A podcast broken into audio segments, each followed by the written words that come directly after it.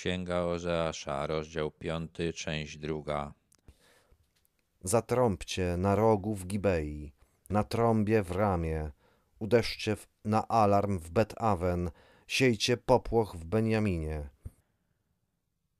Gibea i Rama to miejscowości bliskie granicy między Judą a Izraelem. W czasach, w których żył Ozeasz, wojny między Judą a Izraelem wybuchały często. Raz jedno państwo, raz drugie było górą. Kiedy Juda zwyciężała, popłoch wybuchał w Bet-Awen w Izraelu. Jeżeli Izrael zwyciężał, to strach ogarniał ludzi mieszkających w dziale plemienia Beniamina. Efraim stanie się pustkowiem w dniu kaźni. Nieodmienny los zwiastuje plemionom Izraela. Żydzi z Izraela ginęli w wojnach z, z Judą, ale prawdziwe spustoszenie w Izraelu powodowały najazdy Asyryjczyków. W drugiej księdze królewskiej w szesnastym rozdziale można przeczytać o najeździe Asyryjczyków pod wodzą króla Tiglat-Pilesera. Asyryjczycy uprowadzili wtedy ludzi z Galilei i z Gileadu. To nie był jeszcze koniec państwa izraelskiego, ale rzeczywiście pustoszało. Książęta judzcy postępują jak ci, którzy przesuwają granice. Wyleje na nich swój gniew jak wodę. Ozeasz w pierwszym rzędzie prorokował przeciwko Izraelowi, ale mówił, że to, co się dzieje w Judzie, też nie podoba się Bogu, który nakazał, aby działy ziemi pozostawały we władaniu tych plemion i tych rodów, które je otrzymały. W prawie mojżeszowym był wyraźny zakaz przesuwania miedzy, przesuwania znaków granicznych. Spory i wojny pomiędzy Judą a Izraelem musiały budzić gniew Boga. Wina leżała po obu stronach i obie strony miały zostać ukarane. Efraim dopuszcza się gwałtu, łamie prawo, gdyż chętnie chodził za marnymi bożyszczami. Lecz ja jestem dla Efraima jak mól, a dla domu Judy jak próchnica.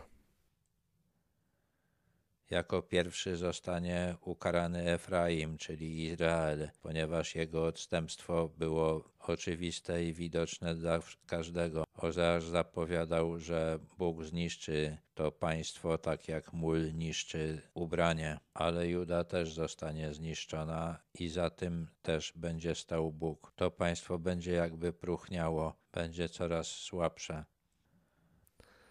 Gdy Efraim zauważył swoją chorobę, a Juda swoją ropiejącą ranę, udał się Efraim do Asyrii, a Juda do wielkiego króla.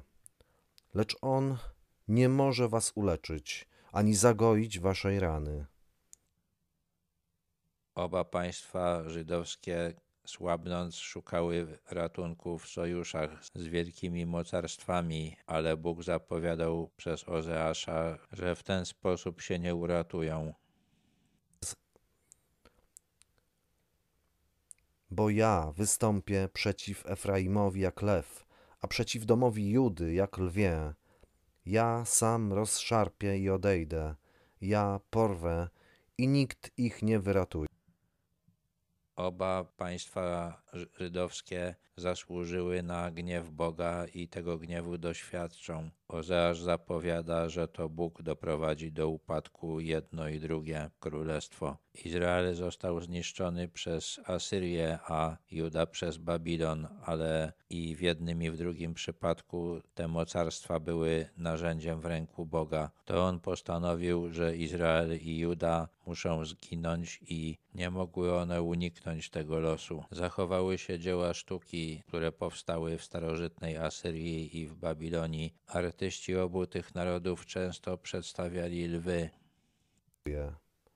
Znowu wrócę na swoje miejsce, aż zaczną szukać w skrusze mojego oblicza. Zatęsknią za mną w swojej niedoli. To nieszczęście ma wywołać prawdziwe nawrócenie w narodzie wybranym. Bóg wróci na swoje miejsce, czyli nie będzie w widoczny sposób ingerował w los Żydów do czasu, aż zaczną naprawdę go szukać i naprawdę za nim tęsknić, czyli zrozumieją, że potrzebują Bożej opieki i Bożej pomocy.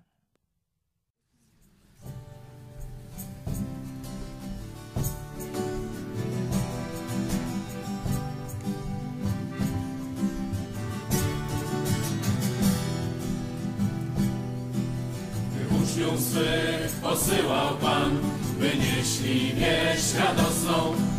Żegnając ich dał swoją moc i mówił tak z miłością. Nie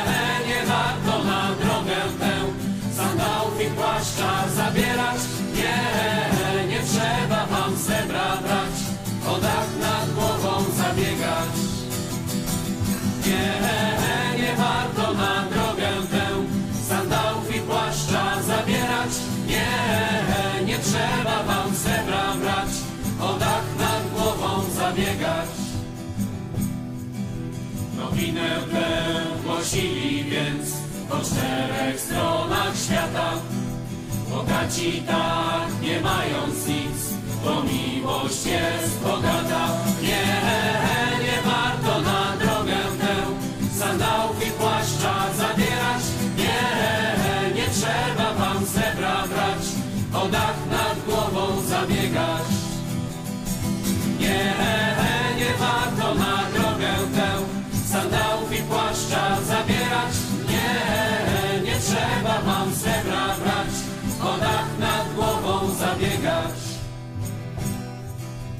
Ukończyli żniwo swe, ostatnią drogę ruszyli. Patrzyli w niebo na Ojca dom i tak z ufnością mówili Nie,